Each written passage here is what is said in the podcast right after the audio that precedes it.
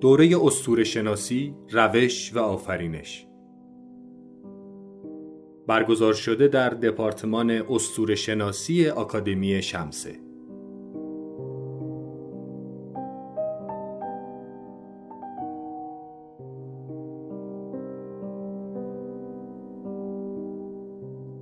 در بخش نخست این دوره دکتر بهمن نامور مطلق به روی کردهای استور شناختی پرداختند و در بخش دوم دکتر ابوالقاسم اسماعیل پور اساتیر ایران را مورد واکاوی قرار دادند.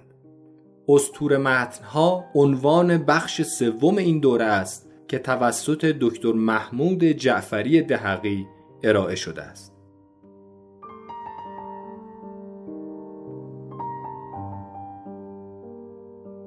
در ادامه جلسه معارفه دوره با حضور دکتر بهمن نامور مطلق به سمع دوستان خواهد رسید.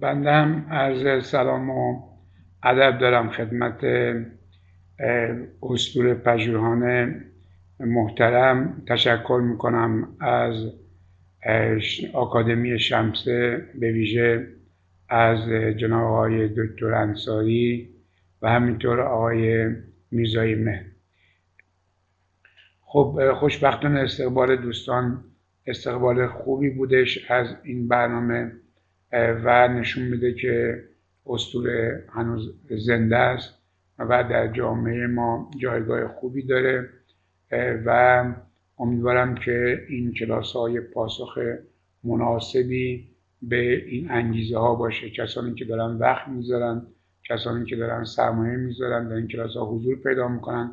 بخشی از روز استراحتشون اختصاص دادن به این کلاس ها خب یک مسئولیت زیادی رو بر دوش ما می‌ذاره که بتونیم کارهای خوبی رو ارائه بدیم. امیدوارم که آخر کار هم همه شما راضی باشید از مطالبی که برای شما گفته میشه. امیدواریم که در آینده ما اسطوره پژوهان خوبی رو تربیت کرده باشیم محققان خوبی رو تربیت کرده باشیم. هدف نهایی اینه که حالا راجع به خود اسطوره من توضیح امروز میدم. اما اینه که بتونیم ما دانش اسطوره در سطح ایران ارتقا بدیم. همونطور که می‌دونید ما برخی از دانش هامون در دانشگاه به عنوان یک رشته مستقل وجود ندارن مثل نشانی شناسی مثل اسطوره شناسی مثل آیکونولوژی یا شمان شناسی به همین جهت ما توی نظام معرفتی خودمون یک کمبودهایی داریم که این کمبودها در بیرون از دانشگاه ها میبایستی جبران بشه و کمک کنه بدنه دانشگاهی بدنه معرفتی علمی کشور. حالا چرا اسطوره شناسی نیست چرا نشان شناسی نیست؟ اینا خودشون مباحث زیادی رو موجب شدن و میشون الان ما بحثایی داریم که چرا اینها نباید در نظام آموزشی تدریس بشه.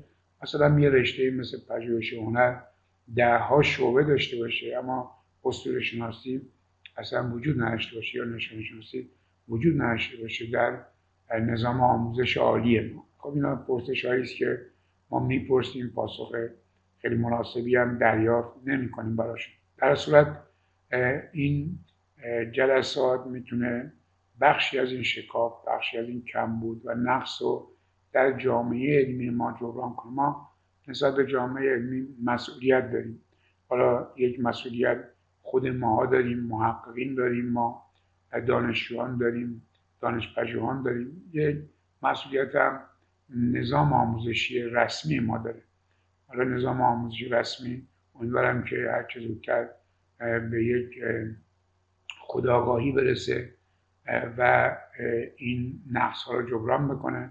اما اون وظیفه که ما داریم برای اینکه متعلق به این مملکت هستیم ما که به دوست داریم اسطورهاش رو دوست داریم هنرش رو دوست داریم ادبیاتش رو دوست داریم هویتش رو دوست داریم یه وظیفه هم خود ماها داریم برای اینکه بتونیم این شکاف ها رو پر بکنیم. در واقع مجموعه کارهایی که در آکادمی شمسه میشه و همینطور به ویژه حالا امروز بحثمون استور سرا هستش میشه برای پر کردن این بحث. برای اینکه بتونیم به خوبی اینو پر بکنیم خب سعی کردیم از بهترین اساتید که هم از نظر برجستگی و تعلیف ترجمه آشنایی خوب هستن هم که آمادگی تدریس رو دارن. چون وقتی میگم آمادگی یعنی اینکه هم آنلاین بتونن کار بکنن بعضی یا نمی‌تونن یا مایل نیستن انتقال دانششون رو به صورت آنلاین انجام بدن. فکر می‌کنن که دانش دچار نقصان خواهد شد به صورت آنلاین. مثلا ما از آقای دکتر عباسی دعوت کردیم یا برخی دیگه.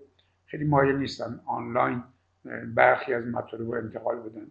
ما هم نمیگیم حق با اونا هست یا با ما هست اصلا بحث قضاوت نیست.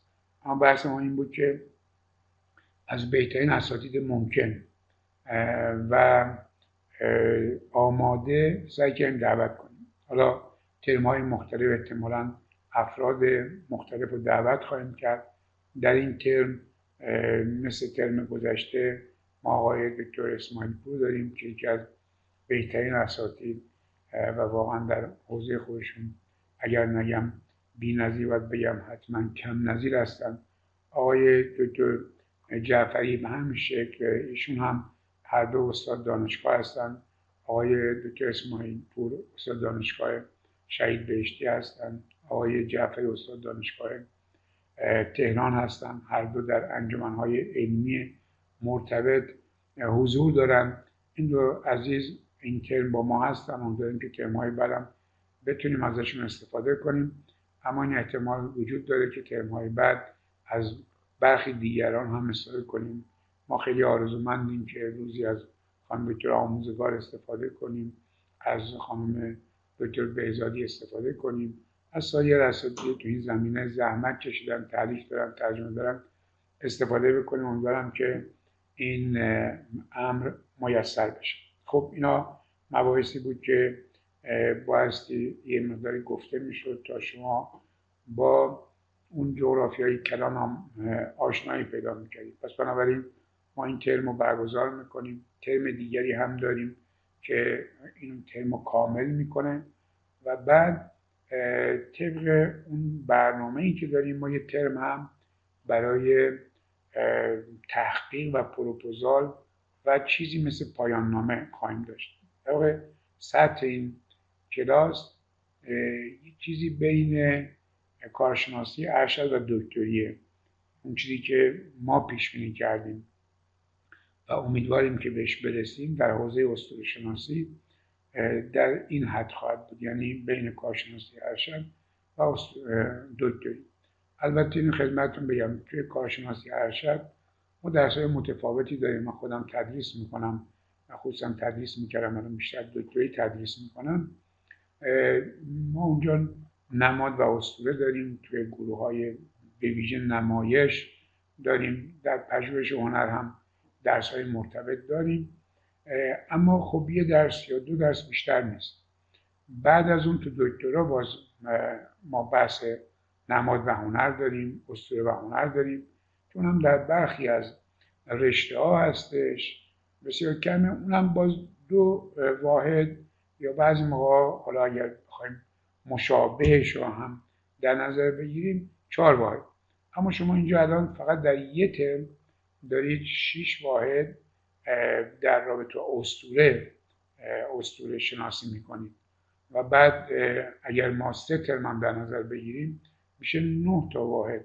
یعنی در دانشگاه ما هیچ رشته ای رو نداریم که نه واحد راجع به اسطوره داشته باشه به اضافه اینکه یک پایان یا یک کار تحقیقاتی هم داشته باشه.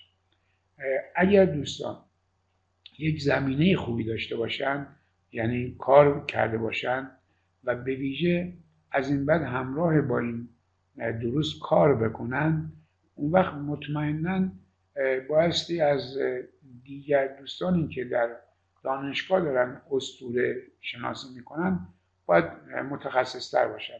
چرا؟ به خاطر اینکه عرض کردم اونجا از نظر کمی حداقل ما هیچ گروهی هیچ رشته ای رو نداریم که نه واحد اصول شناسی داشته باشه.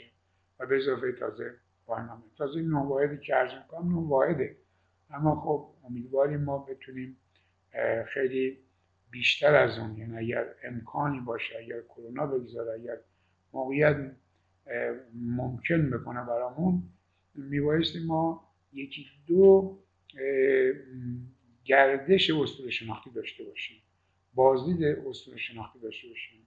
حالا اینو انشالله با دوستان شمسم بیشتر صحبت می‌کنیم. اگر کسانی در بین شما داوطلب بودن مثلا یک سفری به یک جای اسطوره‌ای مثل تخت یا جای دیگه که اونجا از نزدیک با اسطوره ها و روایت های اسطوره آشنا میشیم. این ایدال ماست. حالا بوده در ترم های چند ترم پیش سفرهای اسطوره هم داشتیم.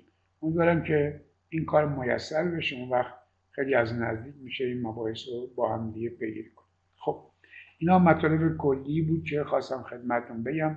در نهایت دوستان میبایست یک تحقیق اسطوره تحویل بدن و فارغ و تحصیل اصلی اون هست. آخر ترم یک گواهی داده میشه به عنوان گواهی ترم.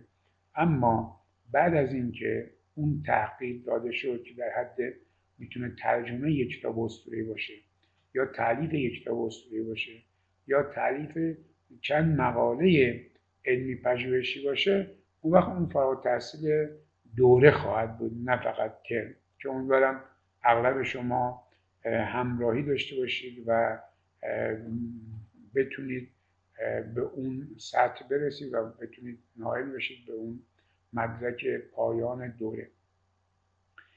برای این کار ارز کردم باید یک وقتی رو در هفته خودتون اختصاص بدید به این کار.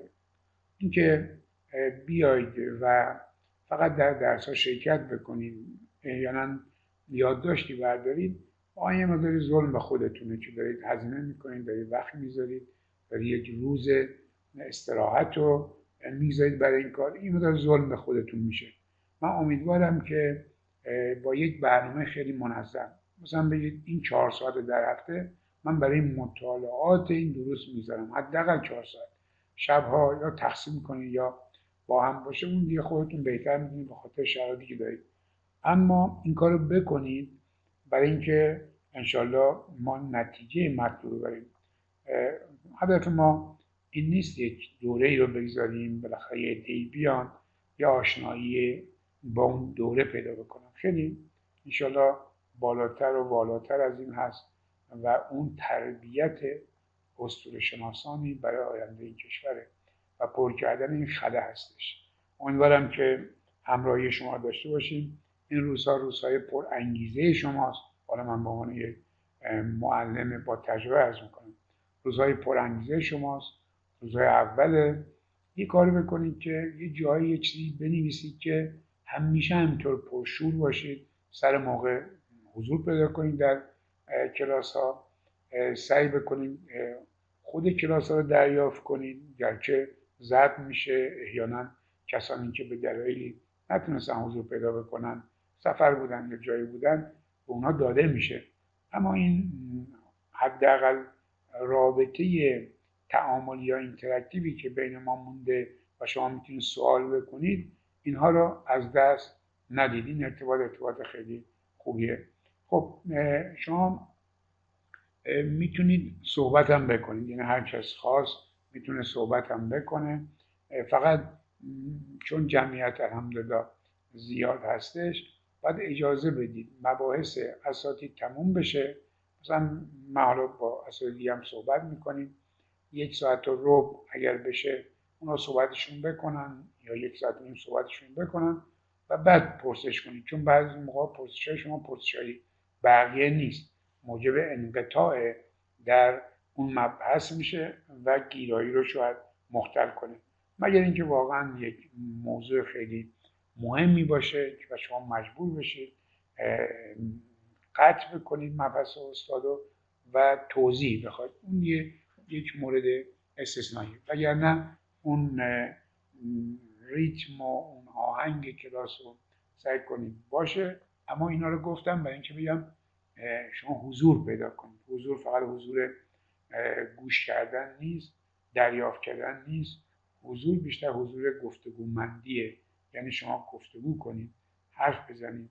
بذارید که این جلسات چون کارگاه هم هست بیشتر این جلسات به شکل تعاملی چند صدایی پیش بره و چه بسا لابل های برخی از پرسش های شما مبحثی برای اساتید باز بشه روشن بشه. حالا یا اصلا یه پیست جدیدی برای تحقیق باشه.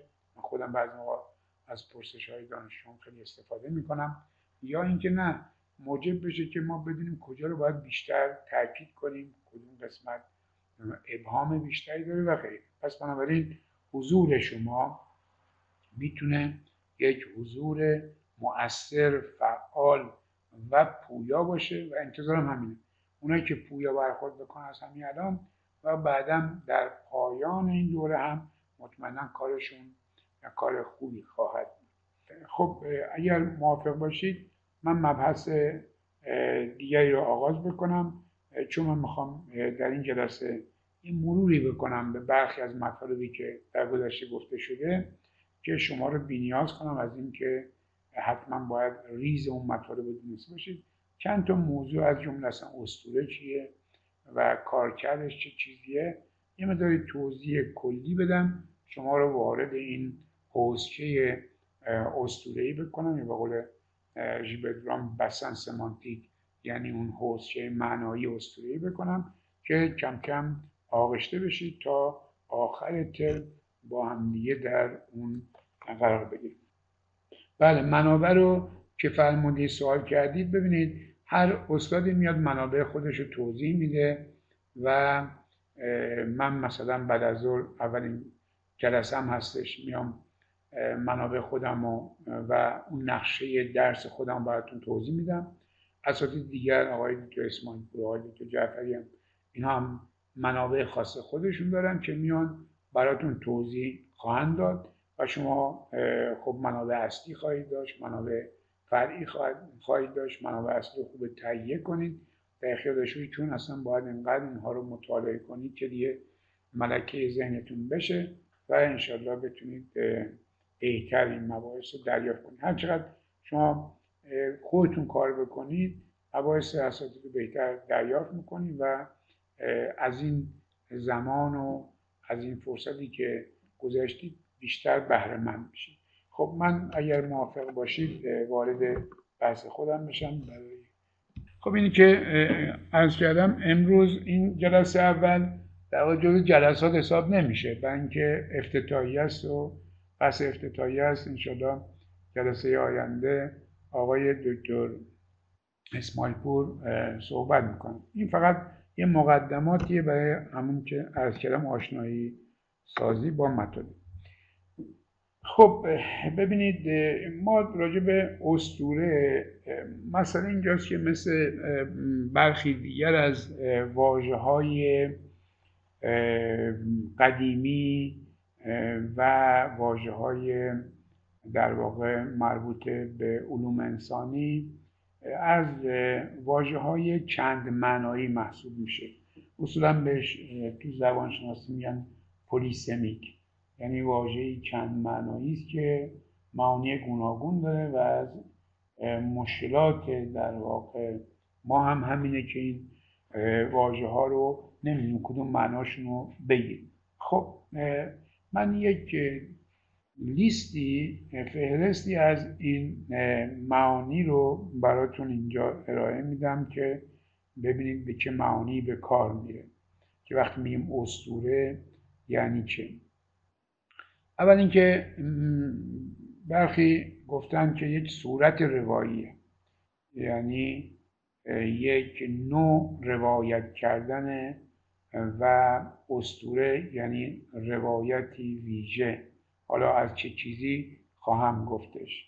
پس استوره در اینجا نوعی روایته که این با واژه استوره هم مناسبت داره و پیوستی داره. البته وقتی میان با واژه اسطوره یعنی با واژه میت و میتولوژی میتوس یونانی که همین واژه ها آمده در جاهای دیگر هم استفاده میشه از جمله کشور ما که واژه استوره آمده و استفاده میشه.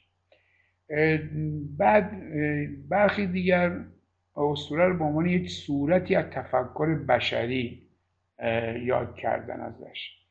گفتن که این یک نوع تفکره بیش از اینکه یک روایت باشه یک نوع تفکره و این تفکر بالاخره روایت خودش هم داره. یعنی تر دیدن و گفتن که نوعی تفکر که می‌تونه تفکر انسان امروز باشه انسان دیروز باشه هر زمانی باشه هر مکانی باشه نوعی تفکر تفکر خاصیه که در مقابل لوگوس قرار می‌گیره. یعنی میتوس در مقابل لوگوس قرار می‌گیره.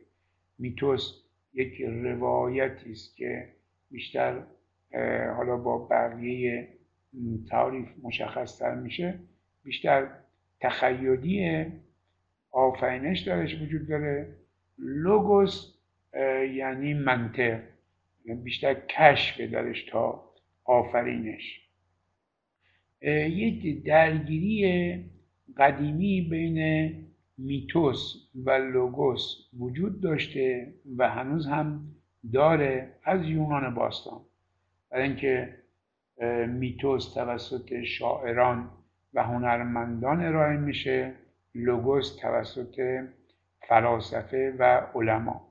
یه علمایی که می‌بینید دانشمندان علوم دقیقه علوم پایه علوم پزشکی و اینها. پس ما دو جریان داریم. حالا این دو جریان در برخی از موارد به عنوان دو جریان متضاد شناخته شده. در برخی از موارد تو برخی از نظریا به عنوان دو جریان مکمل هم شناخته شده. یکی دیگه از تعریف هایی که میشه اینه که میگن اسطوره ویژگی خاص انسان بدویه. خب وقتی میگیم که ویژگی خاص انسان بدویه که بعضیا خیلی هم اینطوری تعریف می‌کنن به این شکله که قائل به زمانمند بودن اسطوره هستن. یعنی اسطوره متعلق به یک دوره خاصیه یا به یک وضعیت خاصیه. به یک وضعیت و دوره رشد و تکامل خاصیه. برای مثال جوامع متمدن دیگه تفکر اسطوره‌ای ندارن. برای دوره بدویشون بوده. و اگر امروزه در یه جایی از روی زمین انسانهایی به شکل بدوی زندگی بکنند اسطوره داره. این هم بیشتر انسان شناسان یا قوم شناسان نظراتی اینچنینی داشتن. نگاه تاریخی. گفتم خدمتون در قبلیه ما دو تا نگاه به اسطوره می‌تونیم داشته باشیم. البته همینایی که میگم بسیار موجز یا متراکم مباحث خیلی گسترده که خب فرصت نمیشه همه اونا رو دوره باز تعریف کنیم. اونطور که گفته بودم خدمتون ما دو تا نگاه به اسطوره داریم. یه نگاه توازیگری یعنی اینکه اسطوره و دین و علم و فلسفه یعنی خرد وحی تجربه و تخیل که هر کدوم شیوهی دارن برای معرفت آموزی در اسطوره بر اون اساس تخیل برای دین وحی برای علم تجربه است برای فلسفه خرد هستش. معتقدن که اینها همزمان هستند توازیگری دارن. یعنی همزمان همه دوره های بشری ما هر چهارتا اینا رو داریم. حالا توی یه دوره فلسفه مسلط میشه یه دوره علم مثل دوره قرن 19 هم مسلط میشه توی دوره دین مسلط میشه مثل قرن وسطا. توی دوره هم اسطوره که می‌تونه دوران باستانی باشه. پس بنابراین به صورت توازی هستن. اما نظریه دیگر اینه که نه اینا توازی نیستن اینا لینر هستن. یعنی خطی هستن. اگوسکونت اینطوری فکر می‌کنه. حتی هگل اینطوری فکر می‌کنه. میگن اینا به صورت خطی هستن. یعنی اول اسطوره بوده بعد دین بوده بعد فلسفه بوده و بعد رسیده به علم که دیگه تمام شد. یعنی علم دیگه پایان تاریخ معرفت دیگه ما رسیدیم به پایان به قله. خب اینا نگرش های مختلف هستن. به خاطر همین میگن ویژگی خاص انسان بدن نکته دی تعریف دیگه داره وجود داره میگن که نگرش مشترک انسانی. یعنی اینکه یک انسان ها تفاوت هایی دارن تفاوت های زمانی دارن مکانی دارن فرهنگی دارن تاریخی دارن زبانی دارن همینا دارن. حالا یک ویژگی هایی هست که این انسان های متفرق رو به هم وصل می‌کنه به هم متصل می‌کنه. و معنا میده به انسانیت که اگر اون ویژگی مشترک نباشه که انسان یک موجود متفرق هستش و اصلا نمی‌تونیم از مفهوم انسان برای همه استفاده کنیم. موقعی از یک مفهوم ما می‌تونیم استفاده کنیم که مستاقهای اون مفهوم ویژگی های مشترک داشته باشن. حالا اون ویژگی های مشترک چیه؟ از نظر اونها این ویژگی های مشترک همین کوهن الگوها هستن اسطوره هستن نمادها هستن.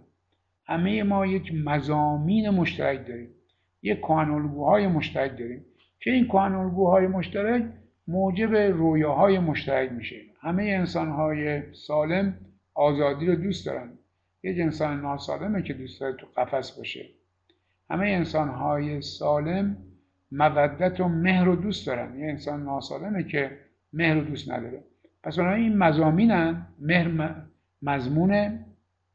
آزادی مضمونه. اون وقت میاد برای خودش اسطوره پیدا می‌کنه. اسطوره یعنی یه شخصیتی که میاد تبلور میده به جلوگر می‌کنه. این مضمونو مثلا میگیم که نزد ایرانی ها خب فریدون نماد آزادیه و نجات بخشیه رستم هستش. برای اینکه فریدون بود که ایرانی ها رو از دست زحاک آزاد کرد زحاک رو به بند بست. اون کسی که همه همه ایرانی ها رو به بند میبست زحاک رو در قله دماوند به بند بست. پس بنابراین از نظر اونها اگر اسطوره ها کانونگوها نمادها نباشن انسان ها وجه مشترکشون کم میشه. این وجه مشترک اسطوره کهن الگویی که موجب میشه ما به طرف رویاهای مشترک بریم علوممون هم شبیه هم بشه خرد هم شبیه هم بشه. سعی کنیم چیزهای شبیه هم ابداع بکنیم. چون ما دوست داریم پرواز بکنیم انسان از گذشته های دوست داشته که پرواز بکنه. خب به خاطر همه جوامع همزمان شروع کردن به ساختن هواپیما. خب یک کشوری یا یک تمدنی پیشگامتر بود در این. اما این میل همه انسان ها بوده. به خاطر همین بعدش مورد توجه همه انسان قرار میره و همه کشورهای دیگر هم از اون استفاده می‌کنن. چرا؟ به خاطر اینکه در واقع یک چیزی در بنیاد بشر وجود داره با این هستش که پرواز کنه این هستش که سریع باشه این هستش که رها باشه از این جاذبه زمین که او رو چسبونده و میخکوب کرده به زمین و بخشی از آزادیش گرفته. بعدی در تعریف گفتم کنش های تخیل بنیاده. یعنی ما فعالیت هایی داریم که الان براتون توضیح خواهم داد. فعالیت هایی داریم که اینها بر اساس تجربه و خرد یا حتی وحی به وجود نیومدن. بلکه علت وجود آمدنشون در واقع تخیل بشری بوده خیال بشری بوده. مثل کارهای هنری که ما می‌کنیم. کنش های هنری که ما انجام میدیم بسیاری از کنش های عاطفی که ما انجام میدیم بسیارشون تحت تاثیر همین اسطوره هستن. اسطوره حالا براتون توضیح میدم. مدل هایی هستن که به ما میگن چگونه به هم نگاه کنیم چگونه به هم عشق بورزیم چگونه با هم دیگه ارتباط داشته باشیم چگونه به جهان بنگریم. خب اینا مدل هایی هستن که ما اینا رو یاد دادن. بعد گفتن تصاویر خیالی. تصاویر خیالی اینجا خیال و وهم دو تا معنی می‌تونه داشته باشه. می‌تونه مثبت باشه می‌تونه منفی باشه می‌تونه خونسا باشه. این تصاویری که از خیال برگرفته شدن بیشتر رو تصویر بودنش تاکید داره و بعد خیالی بودنش. گفتیم که اصلا اسطوره را خدمتتون میگیم نمی‌تونه خیالی تخیلی نباشه. بعدی گفتم وهم انسان. ببین اینجا یه ذره داره منفی میشه. آن چیزهایی که واقعی نیست. آن چیزهایی که توهمیه. آن چیزهایی که غیر واقعیه. ما یه جریان هایی داریم که در مقابل اسطوره ایستادن. حالا فرصت کنیم براتون بعدم توضیح میدیم. چه جریان هایی در مقابل اسطوره نیستن و اسطوره رد می‌کنن انکار می‌کنن و چرا؟ مثلا در چرا برخی از فلاسفه در مقابل اسطوره سفارایی می‌کنن که از جمله افلاطون یکی از اوناست چرا برخی از علمای پوزیتیویست مثل اگوست کن در مقابل اسطوره سفارایی می‌کنه؟ چرا بحثی از برخی از علمای دینی در مقابل اسطوره؟ اینا خب هستش. اسطوره هم رابطه خوب با برخی از اینا داره و هم رابطه تضادی داره تعارض منافع دارن با هم دیگه به قول معروف. اینه که عده میگن اینا وهم هستن توهم هستن. در ادامه برخی میگن اسطوره یعنی رویاها و آرزوهایی که انسان داره. انسان آرزوهاشو و رویاهاشو در اسطوره متبلور می‌کنه و اینکه بدون چی می‌خواد. اگر متبلور نکنه این رویاها و آرزوها مبهم میمونن. و متخوش هم متوجه نیست چی می‌خواد. حالا این نکته خیلی خوبیه از نظر روانشناسی که امیدوارم فرصت بشه باز کنم براتون. نزدیک به همین به خصوص گرایش فرویدی میگه که اسطوره ها عقده ها و نگرانی های بشر هستن بیش از هر چیز. انسان به یه چیزایی میل داشته علاقه داشته نرسیده سرکوب شده یا دیگران سرکوب کردن یا خودش سرکوب کرده وقتی میاد در اسطوره ها خودش نشون میده مثل مثلا عقده اودیب که داره صحبت می‌کنه میاد خودش اونطور نشون میده. یک کششی وجود داره نزد انسان و چون سرکوب میشه اون وقت میاد عقده میشه و داستان ازش در میاد. برای اینکه انسان باید خودش رو راحت کنه خودش رو تخلیه کنه خودش رو آرام کنه. اگر انسان صحبت نکنه که آرام نمیشه اگر تخلیه نکنه که آرام نمیشه. پس این تخلیه کردن میاد در اسطوره ها از نظر اونها متبلور میشه. دیگر با یک نگاه بیشتر زبانشناسانه میگن اسطوره یک زبان غیر مستقیمه. خب ما زبان مستقیم داریم زبان غیر مستقیم داریم. زبان مستقیم اینه که ما به راحتی می‌تونیم حرفمون بزنیم با سراحت و ابهامی درش نیست ایهامی درش نیست چندین معنا نداره به قول رو پولیسمیک نیست. مثل همینه که شما مثلا میرید می‌خواید یه چیزی برای خونه بخرید بقالی میگه که شیر بده. خب بقالی وقتی بگی شیر بده اون می‌فهمه یعنی چی. و وقتی میرید نونوایی میگید نون بده اون می‌فهمه یعنی چی. یعنی اینطور نیست که فکر کنید چیزی دیگری می‌خواید. اینو بهش میگن زبان مستقیم. اما اگر شما در یک تظاهراتی در خیابان بگید ما نان نداریم این دیگه به این معنی نیست که واقعا از نونوایی به شما نون ندادن. یعنی اینکه وضع اقتصادی خرابه یعنی اینکه فقر زیاده یعنی اینکه ما نمی‌تونیم برای بچه هامون خوراک تهیه کنیم پوشاک تهیه کنیم. یعنی یا نان معنی خوراک میده پوشاک میده مسکن میده چیزای دیگه هم میده. پس این یعنی استفاده غیر زبان غیر مستقیم از واژه نان. اونجا استفاده مستقیم. حالا اینا تو گفتمان های مختلف مستقیم و غیر مستقیم خواهند شد.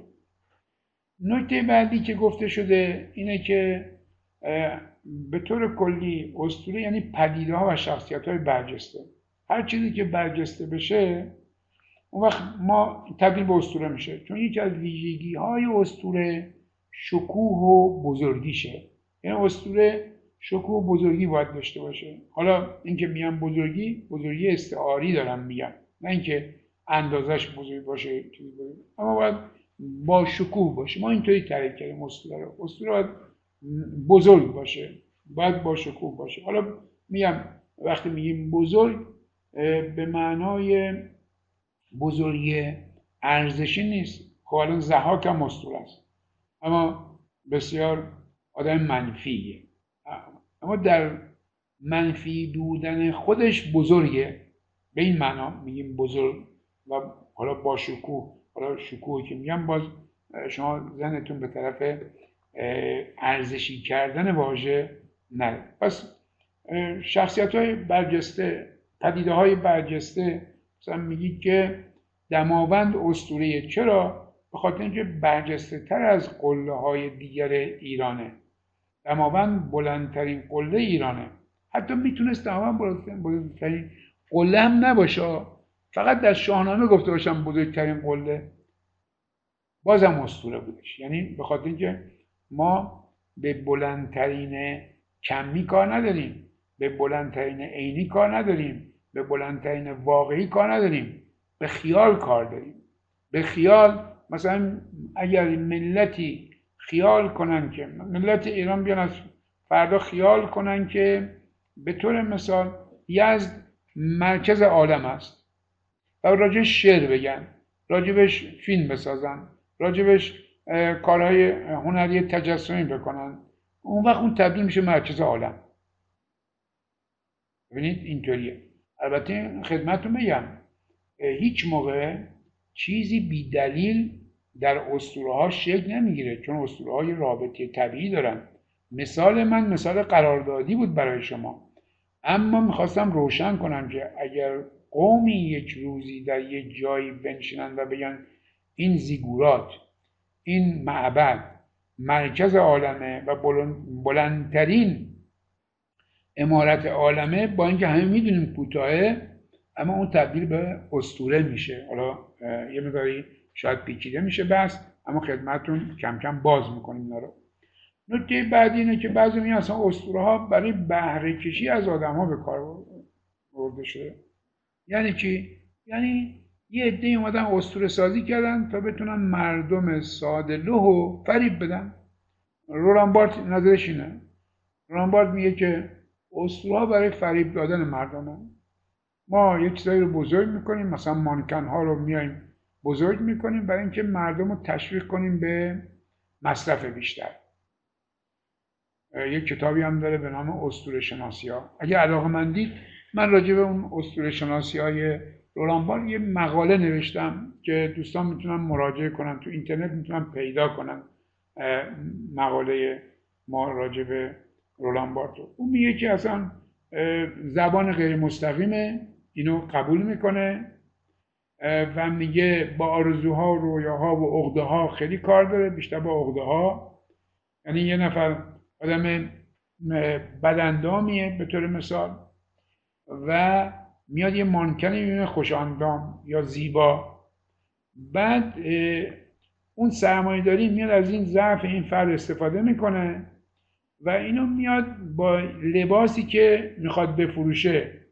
یک زن زیبای خوشندام میاره اون لباس رو به تنش میپوشونه و تبلیغ لباس می‌کنه. به شکلی که شما میگید اگه من اون لباس رو پوشم مثل اون زیبا و خوشندام میشم. یعنی ترفندی رو به کار می‌بره لایه داره. چرا؟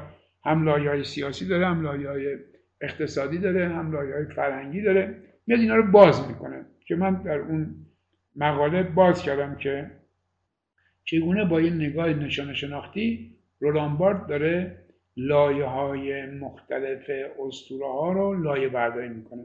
البته تعریفی که او از اسطوره داره با تعریفی که ما داریم یا اسطوره شناسان دارن متفاوته که راجبش اگر فرصت شد بعدها صحبت خواهیم کرد. نهایتا میگن اسطوره یعنی الگوهای زندگی.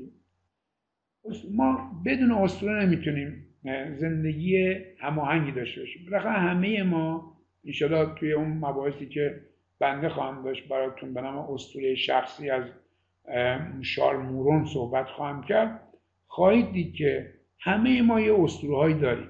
بدون اسطوره زندگی نمی کنیم همه ما یه مدل هایی داریم. بعضی موقع آگاه هستیم و به قول شارمورون که از پیروان فرویدم هستش اغلب ناآگاه هستیم به اینکه چه کسی مدل ماست. و یک روانشناس اسطوره شناسه که می‌تونه در بیاره که اسطوره من و شما چیه؟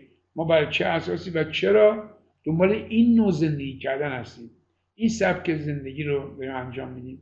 این نوع لباس رو میپوشیم. این نوع حرکات رو می‌کنیم.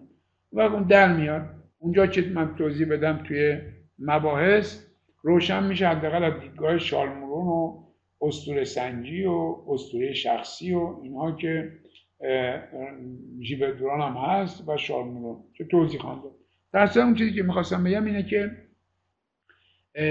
اسطورها الگوهای زندگی ما هستن. انسان ها نیاز به مدل ها و الگوهایی برای زندگی دارن. نمی‌تونه انسان بدون الگو زندگی بکنه به همین جهت دنبال یه سری الگو میگرده وقتی بچه از الگوهای خاص خودش داره بزرگتر الگوهای خاص خودش داره و به قول شارمون اصلا یه الگو ثابت هم داره که اون شخصیت درونیش رو شکل میده.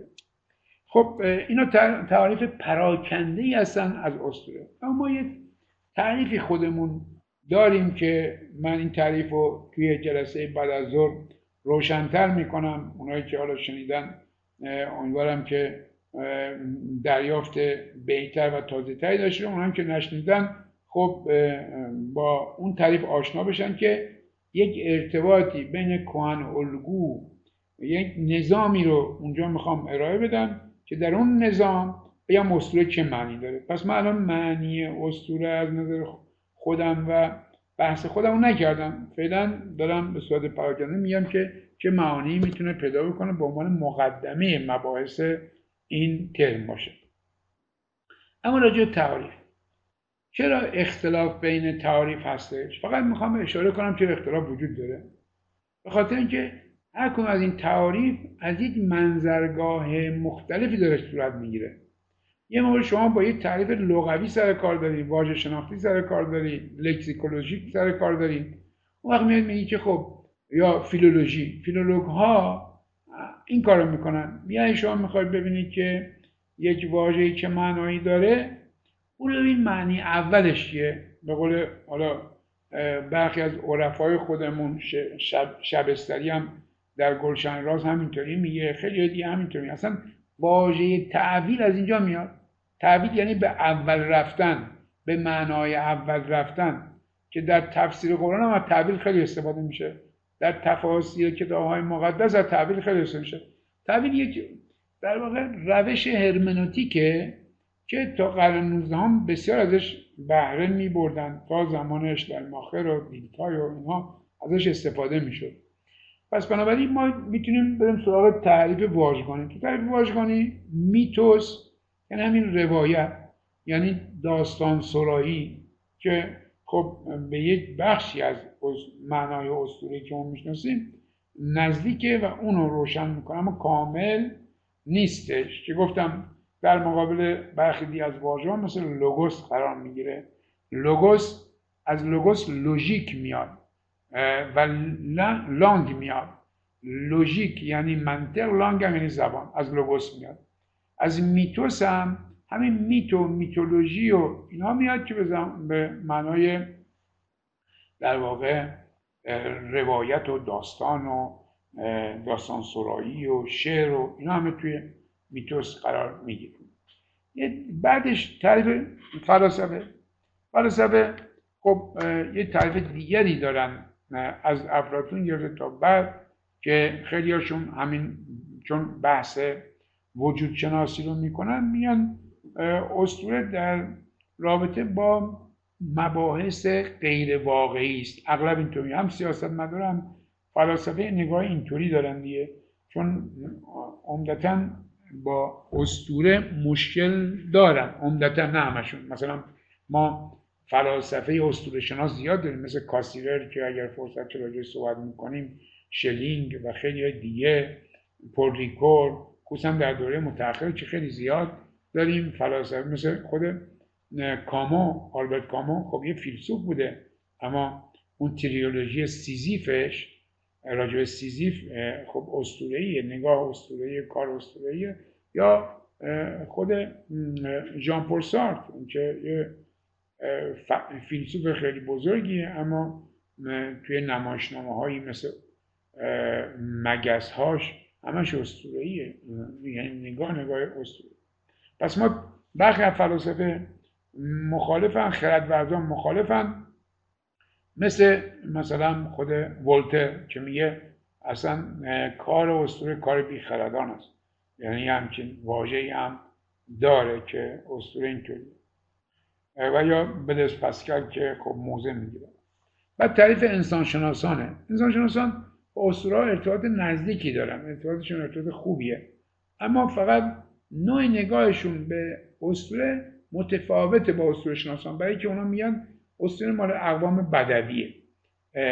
خب به خاطر همین اغلبشون متفاوت نگاه می‌کنن. مثل لیویستروس و حالا اون بازی ذره بهتر یا افرادی مثل موس فریزر اینا وقتی اسطوره شناسی می‌کنن توی اقوام بدوی اسطوره شناسی می‌کنن. یعنی به تمدن های مدرن کار ندارن. به نظر اونها خب بیشتر مال همون اقوام بدوی. تعریف روانشناسانه ما دو تا تعریف بزرگ داریم از اسطوره نظر روانشناسان. یکی تعریفی است که فروید و فرویدی ها انجام میدن. یکی هم تعریفی است که یون و یونگی ها انجام میدن. خب ما وقتی مثلا میام شارم همون اسطوره سنجی کردم یاد کردم ازش اگر بهش برسیم که می‌رسیم چون جزء بحث این ترم یا ترم آینده حالا یکی از این دوتاست اگر سریع بریم این ترم نشد ترم آینده اونجا ما می‌بینیم که خب شارمورون خودش پیرو فرویده. یه بحثی رو مطرح می‌کنه به نام اسطوره شخصی و کسی دیگری میاد این مباحث رو می‌گیره به نام ژیلبر دوران که باش خیلی کار داره امروز بعضا براتون یه روشن می‌کنم. ژیلبر دوران اون وقت یونگیه. یعنی دو تا از دو معلم بزرگ میان راجع یه موضوع صحبت می‌کنن. اختلافاتشون هم معلومه. حالا صحبت کنم. راجبش مشخص میشه. وقتی میگیم این پیرو فروید یا دیسیپل فروید هستش از کجا معلومه؟ و اون یکی از کجا معلومه؟ یونگیه. و چه تاثیراتی این نگاه فروید یا یونگ بر اینا داشته و اینا کجاها با همدیه سر ناسازگاری دارن کجا با همدیه سازگار هستن؟ اینا رو توضیح خواهیم یا تعریف نشانه شناسی که هم گریمس صحبت می‌کنه راجع به اسطوره و به ویژه اسطوره شناسی تطبیقی و هم بارد صحبت می‌کنه. اسطوره نشان شناسی خیلی به اسطوره توجه داشتن. حالا حداقل یه بخششون توجه کافی داشتن. و تعریف اسطوره شناسی. اینجا یه نکته رو می‌خوام براتون توضیح بدم و اونه که اسطوره شنا... اسطوره برای خودش یک دانش هم داره. یک دانش هم داره.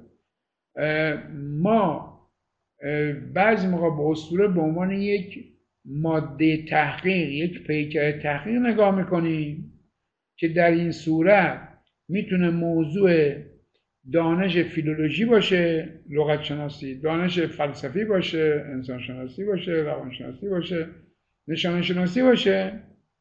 بعضی موقع به عنوان یک عنصر اصلی نگاه می‌کنیم که اگر عنصر اصلی دانش باشه میشه اسطوره شناسی پس فرقشون در اینه که شما وقتی که یک فیلسوف به اسطوره نگاه می‌کنه موضوع اصلیش اسطوره نیست. بلکه موضوع اصلیش مثلا هستی وجود زمان اینا موضوعات اصلی او هستن. خود شناخته. اما به اسطوره هم توجه داره برای شناخت بهتر وجود. برخلاف اسطوره شناس که اگر به اسطوره نگاه می‌کنه به خاطر چیزی دیگری به اسطوره نگاه نمی‌کنه. به خاطر خود اسطوره اسطوره رو مطالعه می‌کنه. رولان بار که یک نشانه شناسه اسطوره رو مطالعه می‌کنه تا نشانه شناس نشانه شناسی بکنه تا نشانه ها رو بهتر بشناسه. یه بخشی از مطالعهش اسطوره است. اسطوره یک بخشی از نشانه شناسی میشه. اما یه اسطوره شناسی مثل جوزف کمبل موضوع اصلی مطالعهش اسطوره است. پس وقتی میگیم اسطوره شناسی داره به اسطوره توجه می‌کنه. یه توجه وقتی میگیم روانشناسی انسان شناسی فلسفه یا نشان شناسی یا جامعه شناسی و غیره دارن به اسطوره نگاه یه توجه دیگه است. برای اسطوره شناسی اسطوره موضوع اصلی تحقیقه. برای نشان شناسی نشانه موضوع اصلی تغییره. اسطوره موضوع فرعی میشه. برای روانشناسی روان بشری موضوع اصلی تحقیق اسطوره یا نشانه موضوعات فرعی میشن. پس این تفاوت وجود داره. که در جای دیگه ما خیلی زیاد باز کردیم. اینجا فقط من می‌خوام یه مرور بکنم که شما وارد همین حوزه بشید. اما اسطوره ساحت های مختلف داره. ساحت یعنی که منظرهای مختلف داره. جایگاه ها و position ها یا position های مختلف داره. دو ساحت اصلی وجود داره برای اسطوره یک اسطوره نگاریه دیگر اسطوره پژوهیه. یعنی یک بار یه عده‌ای سعی می‌کنن که اسطوره نگاری بکنن آفرینش اسطوره‌ای انجام بدن یا بهتره بگم آفرینش آثار اسطوره‌ای برای اینکه اسطوره ها رو کسی نمیآفرینه. حالا بعدم صحبت می‌کنم.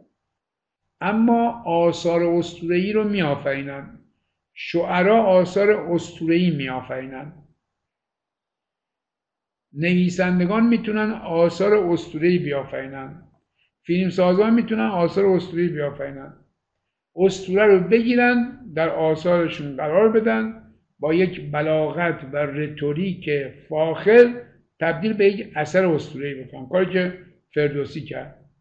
فردوسی خودش میگه. میگه این نامه های پراکنده بودن. اما من رفتم گرفتم آوردم چیکار کردم؟ شاهنامه را ایجاد کردم. حالا براتون می‌خونم مثالشو.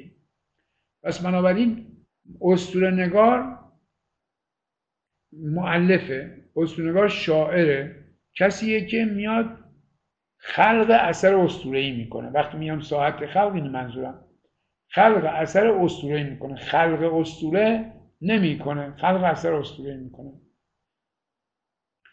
و چون در فرهنگ های مختلف ما دارای شبکه ها و نظام های گوناگون و مجموعه های گوناگون اسطوره‌ای هستیم اون وقت می‌تونیم ما اینها رو بهش بگیم استوره نگاری. و حالا براتون میگم یک معنایی از اسطوره شناسی هم داره. حالا توضیح بدم روشن میشه. پس ما یه مجموعه اسطوره داریم. میگیم اسطوره ایرانی اسطوره مصری اسطوره هندی اسطوره یعنی هر فرهنگی داره خود یک مجموعه و نظام اسطوره‌ای داره که با هم, هم فرق می‌کنن. به خاطر نگاهی که به عالم دارن به جهان دارن به هستی دارن به خود دارن به دیگری دارن به خدا دارن. نظام های اسطوره متفاوتی وجود داره. برای ایرانی ها ما یه نظام اسطوره داریم. برای یونانی ها هم همینطور. اینها رو شعرا درست می‌کنن هومر درست می‌کنه. اینها رو ویریژیل درست می‌کنه. اینها رو در واقع نظامی درست می‌کنه. اسدی توسی درست می‌کنه فردوسی توصیف می‌کنه و غیره. بعدش ما یک چیز دیگری داریم به نام استور پژوهی. اینجا یه ساعت مطالعه است. ساعت نقد بررسیه استور پژوهی دو گونه است. یکی علم خاصی داریم برای مطالعه استوره یکی هم نه. علم خاص نمیاد بررسی کنه بلکه علوم دیگر میان بررسی می‌کنن. همین چیزی که قبلا بهتون نشون دادم.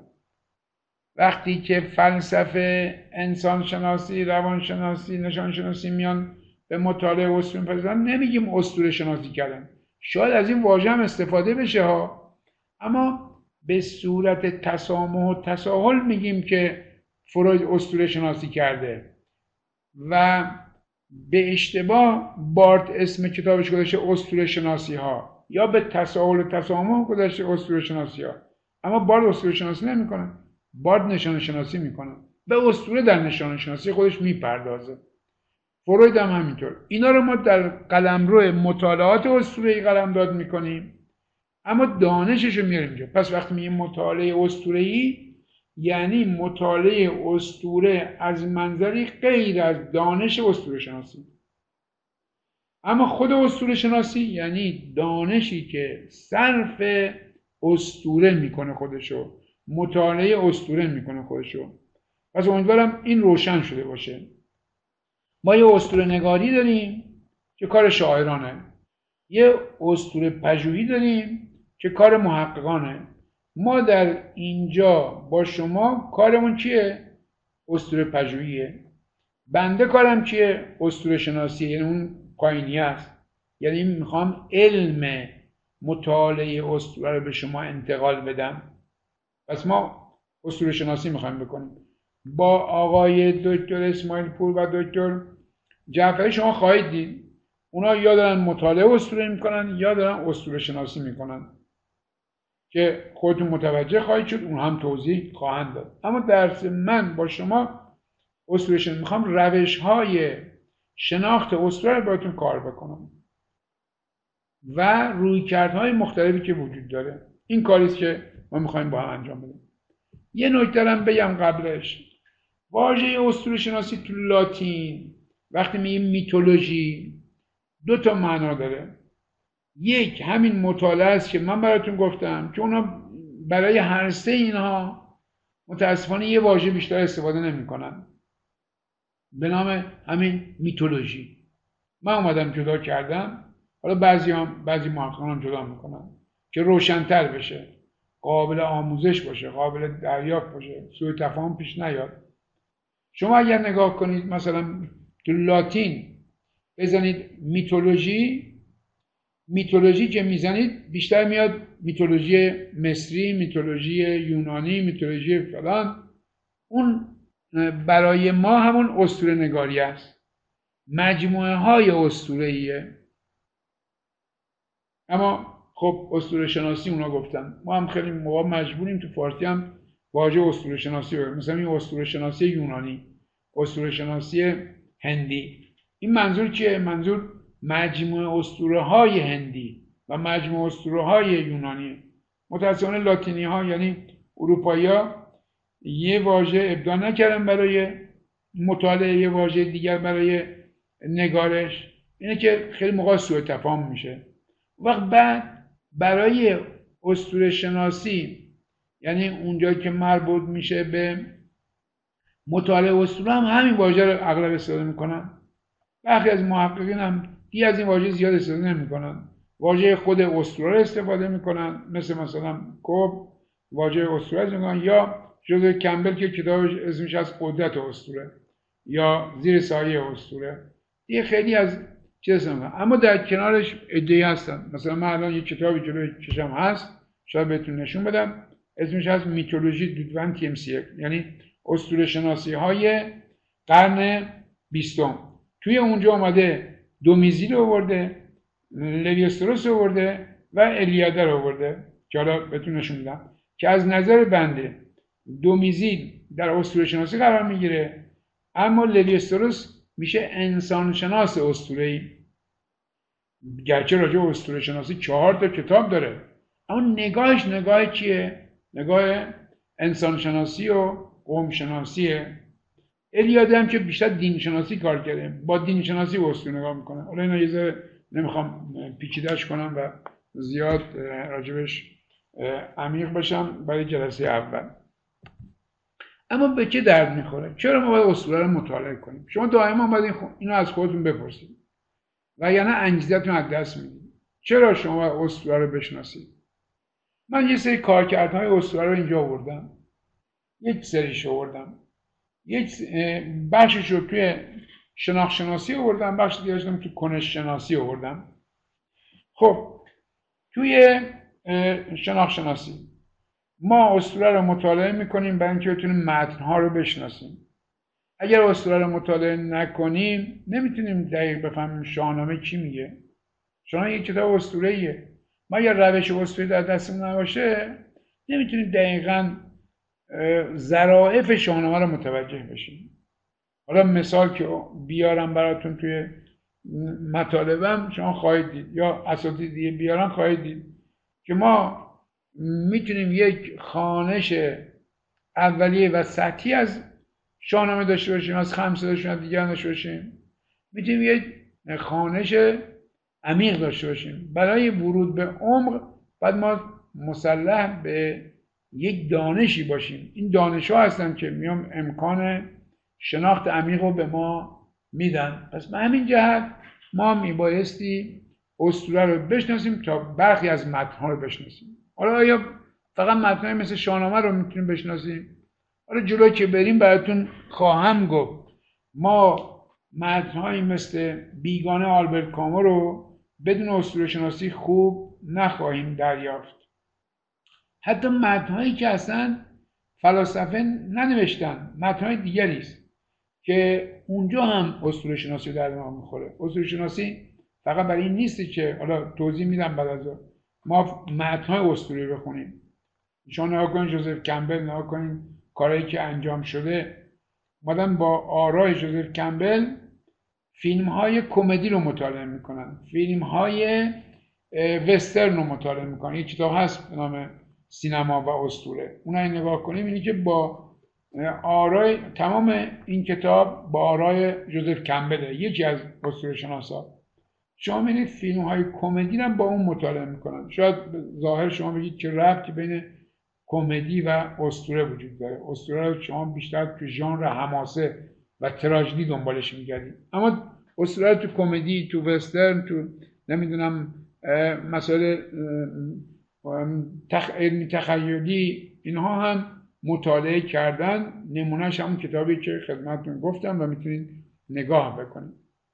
دومی که اسطوره شناسی برای خودشناسیه. ما اگر اسطوره شناسی داشته باشیم می‌تونیم به یه خودشناسی هم برسیم. فروید اینو از همه بهتر متوجه شد از همه زودتر متوجه شد. چرا؟ برای اینکه اومد گفتش که من برای تبیین حالت روانی انسان ها از اسطوره استفاده می‌کنم. حالا چرا از اسطوره؟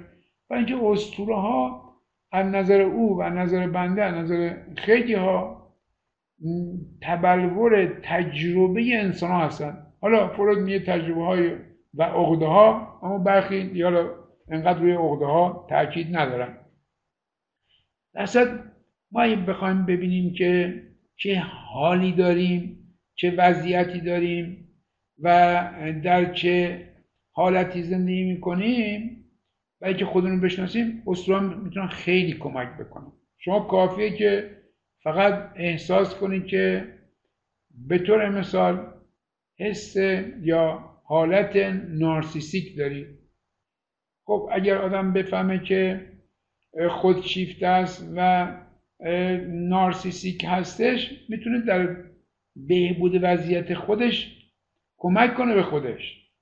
نارسیس واژه نارسیس یه روایتیه که میاد به ما امکان اینو میده که مثل یک آینه خودونو بشناسیم. یا نه نارسیس مثلا اکو نه اکو افرودیت. نه نه افرودیت مثلا آپولون. هر کدوم از این ویژگی هایی دارن. ما وقتی می‌فهمیم که آپولون به طور مثال خیلی دوست داره که دیگران بپسندندش و لباس عوض می‌کنه میاد در بین مردم حرکت می‌کنه تا ببیننش همون بحثی که نیچه داره راجع دیونیزوس و آپولون همینه دیگه. دیونیزوس کاری به کسی نداره. یه گوشه دوست داره که در خودش باشه شاد باشه شور داشته باشه. خب خدای شراب دیگه شور و شرابه. کاری به دیگران نداره. که چجوری بهش نگاه می‌کنن چیکار می... چه فکر راجبش می‌کنن. اون موقع خودش حالش خوب باشه. اما آپولون برعکس. می‌خواد که مردم براش مهم مردم نسبت به چه نگاهی دارن و چیکار چه حرفی راجبش می‌زنن. چون اینه خب یه جور دیگه لباس بپوشه یه جور دیگه خودشو نمایش میده. ما اینا مدل هایی هستن که ما می‌تونیم هم خودمونو و هم دیگران رو بر اساس مدل ها خوب بشناسیم. البته که نباید ما یه دفعه دچار stéréotype بشیم به قول جامعه شناسان و به قول تصویری شناسان imagologist ها و sociologist ها و اینها. نباید دچار یک انجماد بشیم. نباید اینها به برچسب تبدیل بشن ما به این به اون به خودمون برچسب بزنیم. اما وقتی حکایت اونها رو می‌خونیم خیلی خوب می‌تونیم بهتر می‌تونیم خودمون و دیگران رو بشناسیم. اسطوره کمک می‌کنه جهان رو بشناسیم. ارتباط ما با جهان رو کمک می‌کنن که بشناسیم. خب در گذشته خیلی بیشتر. امروز کمتر برای اینکه علمم بهمون کمک می‌کنه فلسفه هم بهمون کمک می‌کنه. اون کاری که در گذشته اسطوره به تنهایی انجام می‌داد الان علم و فلسفه و دینم اومدن یه بخشایش رو گرفته انجام داد اما اسطوره به ما کمک می‌کنه. خیلی کمک می‌کنه و اینکه با جهان ارتباط برقرار یک هنرمند بیشتر با تخیلش با جهان ارتباط برقرار می‌کنه. ما اصلا جهان اینطوری نیستش که فکر می‌کنیم. دیروز جلسه ای بودم جلسه فلسفی و موسیقی بود. یعنی دو گروه فلسفه و موسیقی با هم دیگه گفتگو داشتم بعد تو جلسه بودم. اینکه جهان بر ساخته ماست و همه چیز میره تو سوبژکتیویته ما و ما به واسطه اون سوبژکتیویته به جهان نگاه می‌کنیم در این یه شکی وجود نداره. و حتی نسبت به علم ما بین سوبژکتیویته و ابژکتیویته زندگی می‌کنیم. پس برای شناخت جهان به ما کمک می‌کنه در هر صورت. بعدش هدف شناسی می‌کنه.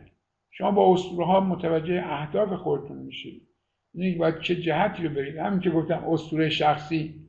اسطوره هم میشن مثل این فانوس های دریایی فاغ ها که به ما کمک می‌کنن کدوم سمت حرکت بکنیم. حالا وقتی مثال بزنیم اینا روشن میشه. خیلی از باورهای ما اسطوره هستن. خیلی از باورهای ما اسطوره هستن. باور شناسی میشه. شما اصلا راجع به مفهومی به نام ایران. خب یه اسطوره است ایران. یه اسطوره است. جز باورهای ماست. از یه چیزی من خدمتتون بگم بعدا راجع شاید یه فرصتی صحبت کنیم. یه بزرگی میگفتش که اسطوره یعنی باورهای دروغ. دروغ نه به معنای فریب دروغ به معنای خیالی باورهای خیالی. ما رستم باور داریم با اینکه می‌دونیم خیالیه. وقتی که پسرشو می‌کشه اونطوری براش اشک میریزیم تو سهراب کشون اشک میریزیم. با اینکه می‌دونیم که این خیالیه این تخیلی. بخاطر یک نوع باور غیر واقعیه یک چیزی که بعضیا میگن باور حقیقی نه واقعی. یعنی ما به ازای بیرون نمی‌بینیم اما یاد همه پدرانی میفتیم که فرزندانشون از بین بردن. خواسته و ناخواسته از بین بردن.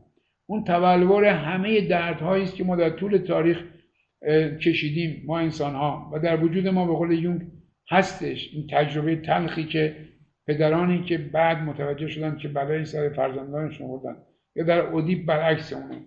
فرزندانی که بلا سر پدرانشون بردن و غیره و غیره. اما کارکردها فقط شناختی نیستن بلکه کنشی هم هستن.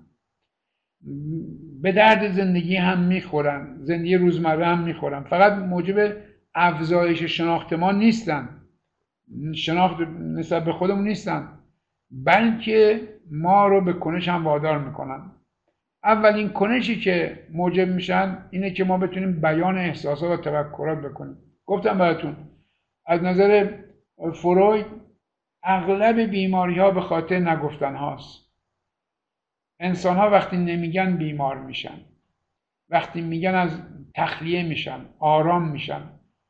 بزرگترین قرص آرام بخش انسان ها گفتنه. و اگر نشه بگیم دچار بیماری میشیم. این خیلی از آدم ها وقتی که تو خودشون میریزن بیمار میشن. جامعه این نتونه حرف بزنه سانسور بشه دچار بیماری میشه. انسان اگه یه اتفاقی براش بیفته و نتونه به کسی بگه دچار بیمار میشه. و اسطوره ها امکان بیان چیزهایی هستند که ما نمی‌خوایم بیان بکنیم یا نمی‌خوایم مستقیم بیان بکنیم. اسطوره ها اینها رو بیان می‌کنن و چون بیان می‌کنن ما احساس راحتی. همون چیزی که کاتارسیس ما اینها هم گفته میشه. یعنی اینکه وقتی که شما یک اسطوره رو بیان می‌کنید یا حتی یه اسطوره رو میشنوید اون بخش از وجودتون داره تخلیه میشه داره صاف میشه داره آرام میشه وجودتون. خب اسطوره اولین چیزشون کنششون کنش بیانیه. همونطور که گفتیم اسطوره یعنی روایت اسطوره یعنی داستان. این داستان نه داستانی که شما برای خوشگذرانی اوقات فراغت و ایناست. اونها هم شاید تو دلش داشته باشه. اما اسطورات به ما امکان تخلیه شدن بدن. امکان بیان چیزهای بیان نشدنی رو بدن. به قول میشل دو سختو باید داستان ناداستان ناداستانی ها باشه. بیان نابیانی ها باشه. پس اینو باید این امکان بدن. به خاطر همینه که هر چیزی که ما میشنویم اسطوره نیست. اسطوره اون چیزیست که این امکان به ما بده. بقیهش افسانه است. بقیهش داستانه. داستان در معنای کلیه. پس اسطوره باید این ویژگی رو داره. بعدش اینه که باورسازی می‌کنه. اسطوره باورسازی می‌کنه. تقویت باورها می‌کنه. خیلی از اسطوره نبودن خیلی از باورها نبودن. شما با اسطوره ها به خیلی از باورها می‌رسید. حالا چه اسطوره های دینی باشه چه اسطوره های ملی باشه چه اسطوره های اجتماعی باشه. خیلی از اینها اگر نبودن باورهاشون هم وجود نداشت. شما نگاه کنید مثلا خیلی از آین ها آین ها حالا اگر فرصت چه براتون بعدم توضیح بدم و بعضی شاید بده باشم. آین ها در واقع کنش های اسطوره هم. یعنی چی؟ یعنی که اسطوره در نظام کلامیه آین میاد در نظام جستوئل نظام نمایشی میشه. خب اینها ببینید چقدر آین ها موثرن. شما آین نوروز رو بگیرید آین چله رو بگیرید آین مهرگان رو بگیرید. چی از ایران میمونه. شما آشورا رو بگیرید رمضان رو بگیرید. چی از اسلام میمونه پس اینه این اسطوره هایی که وجود دارن داستان هایی که وجود دارن و داستان هایی که تبدیل میشن به کنش و تبدیل میشن به آین اون وقت اونها کمک می‌کنن که باورها بمونن. شما اگه می‌خواید باورها رو عوض کنید اسطوره ها و آین ها رو باید عوض کنید اگه کسی می‌خواد باورهای خودش رو عوض کنه باید اسطوره و آین های خودش رو مدیریت بکنه برای تغییر دادن خب ببینید یه موقعی در دست مدیران هم میفته حالا یا خوب یا بعد از اون استفاده می‌کنن. یعنی یه دانشه. مثل یه تیغه. اسطوره مثل یه تیغ میمونه. میشه خوب از ازش استفاده کرد میشه بعد میشه میشه همون چیزی که رولان بارت میگه یا اون چیزی باشه که الیاده میگه. می‌تونه هر دو باشه. هر دو درست میگن. اسطوره یه سلاح خطرناکیه که می‌تونه در اختیار پیوند باشه یا گسست باشه. بعدیش انتقال تجربیات و اندیشه ها اسطوره ها چکیده تجربیات بشری هستن. وقتی میگیم که اودیپ وقتی میگیم نارسیس وقتی میگیم مثلا فریدون وقتی میگیم سهراب اینا چکیده تاریخ بشری هن و در قالب یک اسطوره ما انتقال داده میشه. چرا در قدیم مادران و پدران قصه می‌گفتن برای بچه هاشون برای اینکه تجربه ها رو منتقل کنن. نه اینکه بچه ها رو آروم کنن بچه ها رو نمی‌دونم بهشون خوش بگذره. اینا که بوده اما از اون مهمتر تجربیات. ما از زمانی که قصه های خودمون نمیشنویم هویتمون به خطر افتاده. ما از زمانی که اسطوره های خودمون رو روایت نمی کنیم اسطوره دارن میمیرن. و با مردن اسطوره ها هویت ما به خطر میفته پس بنابراین اسطوره ها خیلی مهمتر از داستان های در واقع افسانه ای هستند حالا جزو کاملا صحبت کرد دیگه هم صحبت کردم. منم یه اشاره براتون خواهم کرد. نکته بعد این که اسطوره می‌تونن موجب انتباق و همبستگی بشن. شما مثلا یه اتفاقی میفته همه انسان ها به خاطر اون اتفاق گرد هم میان تا اون اتفاق رو جشن بگیرن یا اون اتفاق رو سوگواری کنن. این باعث همبستگی میشه. اسطوره ها می‌تونن موجب انتباق اینتگریشن یا انتگریاسیون یا همبستگی و یک پارتیگی بشن. اسطوره می‌تونن همکاری میان افراد زیاد کنن. شما اگر مثلا وقتی میگید که ما به خاطر پدرمون باید این کارو بکنیم. به خاطر مادرمون باید این کارو بکنیم. اونها جلوه از اسطوره هستند. اسطوره حتی کهنالگوی پدر و مادر که در اسطوره های مختلف متجلی میشن و بعد متبلور میشن در پدر و مادری که حالا نقش اسطوره پیدا کردن. چرا؟ چون به عنوان یک مدل برای شما و به عنوان انگیزه همبستگی برای شما قلمداد میشن. ببینید اسطوره این کارا رو می‌کنن. یا آرمان خواهی و فداکاری اسطوره نباشه فداکاری خیلی سخته. شما چون می‌دونید که ابراهیم فداکاری کرد فداکاری می‌کنید یا حداقل مسلمان ها چون نمونه های فداکاری چون امام حسین فداکاری کرد آماده فداکاری هستیم. چون دیگری ساخت آماده ساخت هستیم. هر جامعه هم برای خودش مدل های فداکاری داره مدل های آرمان خواهی داره. چینی ها یه جور دارن آمریکا یه جور دارن ما یه جور داریم افریقا یه جور دارن. اما اگر این مدل ها نباشن اون وقت آرمان خواهی معنا نداره. اگر شما می‌بینید در یه جامعه همبسته ای نیست فداکاری نیست بدون اسطوره ها شکسته شدن. بدون که اسطوره اونجا نداره یا اسطوره ها دچار تشدد شدن یا اسطوره های غیر فداکار مسلط شدن. اسطوره که تبلور فداکاری نیستن. الان بچه ها پرسیدن که شما دوست دارید چی بشی؟ گفته من دوست دارم مثلا زنجانی بشم. خب زنجانی کسی بوده که از این مملکت دزدیده اختلاس کرده. خب یعنی چی؟ یعنی که خب معلومه آینده این بچه ها چی میشه. آینده زنجانی ها وقتی بچه بودن مدل های دیگری داشتن این شدن. حالا اگر بچه هایی که رفتن توی آموزشش گفتن دوست داری چی بشی؟ یه گفتن می‌خوایم زنجانی بشیم معلوم نیست چی بشه. چی بشیم همون اسطوره شخصی ماست. دوست داریم که کسی بشیم. ما همون خواهیم شد. و اون اسطوره ماست که خب اینها می‌تونه ما کمک کنه. این اسطوره شناسی می‌تونه خیلی برای اصلاح جامعه کمک بکنه. اگر کسی اسطوره شناسی خوبی بدونه می‌تونه خیلی کمکش بکنه برای اینکه اگه یه مدیر متأسفانه مشکل ما اینه که بعضیا مدیرن. این دانش رو ندارن. بعضیا دانش رو دارن مدیریتش ندارن. مثل همون جهنم ایرانی ها که تعریف می‌کنن خب این فردوسیه که یه استور نگار بزرگه. استور نگار بوده تو استور نگاری همیشه استور شناسی هم هستش. تو استور نگاری همیشه استور شناسی هم هست. اما خب در سطح خودش برای منظور خودش هستش. بنابراین زحمتی که کشیده. اسطوره نگاه بیشتر به واسطه رتوریکشون به واسطه بلاغتشون به واسطه هنرشون و مهارتشون اسطوره نگارن خدمتتون گفتم داستانهای شاهنامه قبلا هم بوده اما هیچ کس به خوبی فردوسی اینو به نظم نکشونده. و برتری فردوسی در اینه شاید داستانهای دیگری داشته باشه مثل آرش کمانگیری که در شاهنامه نیومده. شاید داستانهای بسیار دیگری هم باشه که نیومده. اما آن چیزی که فردوسی جمع کرده اهمیتش به نوع ارائهشه. ارائه فاخری داشته.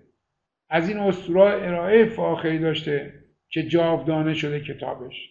چون اسطوره نگار همونطور که اسطوره نگار به رتوریکش به بلاغتش به خیالش اسطوره نگار خوبی میشه اسطوره شناس به تعقلش به متدش به نظریش اسطوره شناس خوبی میشه. که حالا راجبش توضیح خواهیم داد؟ اونجا میگه که سخن ماند از تو همین یادگار. سخن را چنین خار مایه مدار. فریدون فرخ فرشته نبود. اون باید درست بشه. نه. ز مشک و ز انبر سرشته نبود. به داد و دهش یافت آن نیکویی. تو داد و دهش کن فریدون تویی.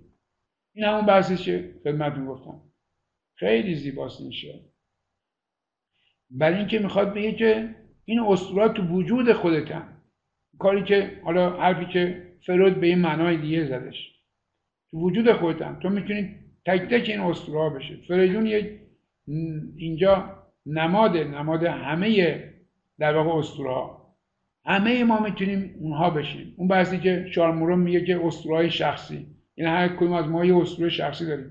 ما می‌تونیم فریدون باشیم می‌تونیم زهاک باشیم می‌تونیم هر کسی دیگه باشیم. اگر ما با بدی پیمان ببندیم زهاکیم. یکی از ویژگی های زهاک کی بود؟ این بود که با بدی پیمان بست. با شیطان پیمان بست. چون قدرت طلب بود شیطان اومد سرایش سبز شد. شیطان هم استعاریه. یک فردی اومد سرایش سبز شد. و اگر می‌خوای به قدرت برسی این کارا رو بکن. اولش اینه که پدرت رو بکشی. چون پدرت پادشاهه. تا موقعی که اون هست تو نمی‌تونی کاری بکنی. اون وقت اونم حالا حالا زنده است. اون وقت تو دیگه معلوم نیست بعدش اصلا بتونی پادشاهی بکنی. اولین کار دینه کار چیکاری کرد؟ اینجا زحاک با شیطان پیمان بست و کار اودیپی کرد پدرکشی کرد. می‌تونه یه نفر حالا وقتی میگیم زحاک می‌تونیم ما زحاک باشیم یعنی چی؟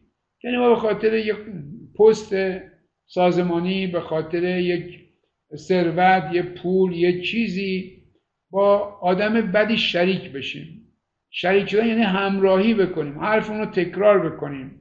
کاری بکنیم که او قدرت پیدا بکنیم خب این یعنی پیمان با شیطان. که ما چند, چند نوع پیمان با شیطان داریم. که یکیش اینه یکیش هم حالا جلوهایی داریم دیگه مثل شیخ سنان و دیگران که در جای خودش باید بگیم این شاهنامه اینطوری شد شاهنامه. شاهنامه چرا شاهنامه شد؟ و اینکه همچین اندیشه ای بوده. روایت های کهن ماست. یک نکته. بلاغت بلند و فاخر دو نکته. و سوم اینکه امکان همزاد پنداری میده. میگه فریدون تویی. تو می‌تونی فریدون باشی می‌تونی زهاک باشی می‌تونی سهراب باشی می‌تونی هر کس باشی. ویژگی های اسطوره. اسطوره چه ویژگی داره؟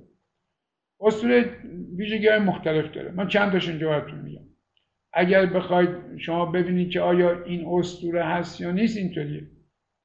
اول اینکه رواییه. روایی بودن حالا بعد از آن بعد توضیح میدم اسطوره رو از نماد جدا می‌کنه. تو اینکه تخیلیه. یعنی واقعی نیست. حالا به قول خودشون فراواقعیه. فراواقعیه. یعنی حتما باید تخیل دخالت کنه تا اسطوره اسطوره بشه. حتی اگر اون اسطوره اسطوره تاریخیه. مثلا ناپولون یه فرد تاریخیه. اما اگر شاعر نیاد راجبش اگزاجره کنه یا اغراق کنه ناپولون تبدیل به اسطوره نمیشه. ناپولون همین ناپولون عادی میمونه. پس باید تخیل دخالت بکنه.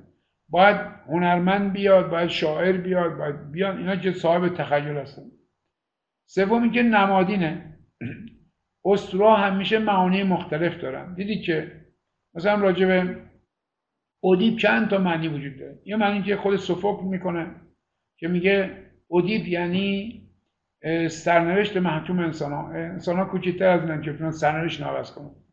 فروید میگه نه یه میل باطنیه. یه پسر به مادر. این میشه اودی هر کس میاد یه تفسیری می‌کنه از اودی پس هیچ موقع اسطوره ها تکمنا نیستن.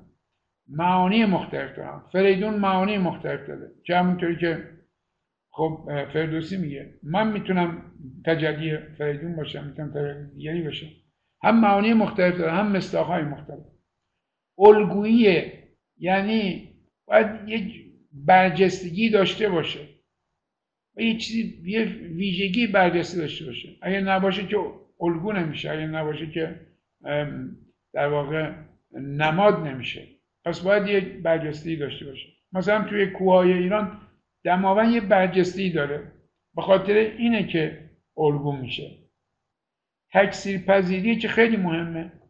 یعنی اگر مثلا خوراک اسطوره تکثیر پذیریشه یعنی قدرت اسطوره. میگن اگر یک شخصیتی پدیده ای نزدیک صد هزار بار تکرار بشه میشه اسطوره.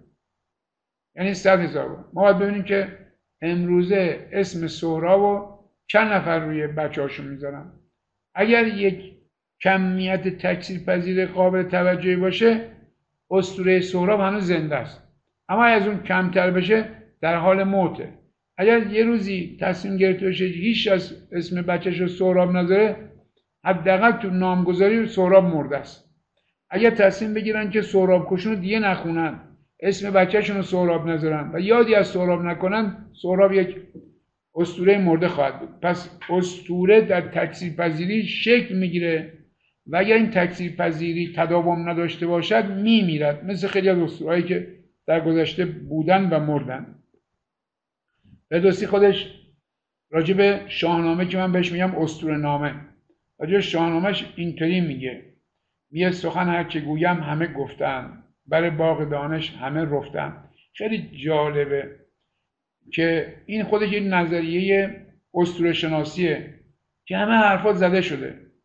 ما داریم اون حرفا تکرار می‌کنیم به شکلهای مختلف. حالا درست غلطش یه بحث دیگه است. اما این بحثیه که هم نورتو فرای می‌کنه هم جوزف کمبل می‌کنه چه برسم بهشون براتون توضیح میدم. دیدگاه نظری.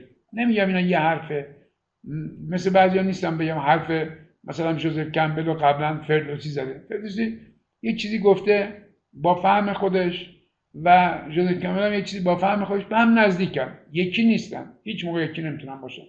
چون ما خیلی موقع میگیم نگاه کن فروید همون حرفی زده که مولانا زده. یا دیگر همون حرفی زده که مولانا. نه اینا دو تا ساعت مختلفن. به هم شبیه هم. خوشبختانه یه جایی شباهت وجود بعدش میگه که از این نامور نامه شهریار به گیتی بمانم یکی یادگار. اینجاش مهمه برای من. تو این را دروغ و فسانه مدان به رنگ فسون و بهانه مدان. از او هر که اندر خورد باخرد دیگر بر ره رمز و معنی برد. ببینید؟ این دروغ نیست اینا. فسانه و افسانه هم نیست اینا. بلکه این لایداره هر چیزی که شما با خرد تونستی متوجه بشی خب خیلی خوب. اما نشدی نگو این دروغه. بلکه باید برید تو معناش بگردین باید روش دیگری انتخاب کنین باید اسطوره شناسی انتخاب کنین باید به روش عرفانی برید جلو به روش حکمی برید جلو. خرد تو اینجا مونده. به قول مولانا پای استدلالیون چوبین بود پای چوبین سخت بی بود پس بنابراین تهمت سعی نزن وقتی نمی‌فهمی. برو بگرد. ببین چقدر این عمیق این حرف. چقدر این حرف عمیقه. کاش می‌شد یک کتاب راجع به شاهنامه در شاهنامه او یعنی شاهنامه راجع شاهنامه چی میگه؟ یا فردوسی راجع شاهنامه چی میگه؟ همین چیزایی که الان گفتیم چقدر مهم بود. هر دو این مطالب مهم بودن. خب این ترم ما هم که گفتم دیگه به آخر بحث برسونم که یه رو دیگه شما کلاس دیگری دارید. ما من تو اینجا روش های اسطوره شناسی رو کار می‌کنم با شما. که این روش اسطوره شناسی احتمالا نیمیشو این ترم کار می‌تونیم بکنیم. نیمیش هم ترم بعد. چون می‌خوایم سریع ازشون نگذاریم می‌خوایم یه مداری متوجهش بشیم. حالا اگر بخوایم خیلی متوجه بشیم که ده تا روش رو می‌خوام به شما معرفی کنم اگر می‌خواستیم خیلی متوجه بشیم باید برای هر روشی ما یه ترم میذاشتیم. خب دیگه این فرصت هم نداریم دیگه. متاسفانه این فرصت ها وجود نداره. من اصول شناسی کار می‌کنم. آقای دکتر اسماعیلی و آقای دکتر جعفری هم اینا اسطوره های کهن ایرانی رو اسطوره متن ایرانی با شما کار می‌کنن. پس ما از یه طرف اسطوره شناسی به معنای مطالعه اسطوره رو تو این ترم باتون کار می‌کنیم. از یه طرف هم اسطوره شناسی به معنای مجموعه نظام اسطوره ایرانی.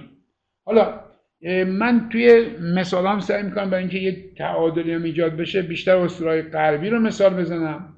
چون می‌دونم که این دو استاد عزیز با شما بیشتر اسطورهای ایرانی رو خواهند گفت یا که ارجاعاتی هم خواهند داشت. خب به نظر من برای این ساعت ورود به بحث شاید کفایت که نمی‌کنه اما خب باید بسنده کرد. امیدوارم یک آشنایی سازی اولیه با مطلب اسطوره صورت گرفته باشه برای شما که آماده باشید برای اینکه مطالب اساتید محترم دریافت کنید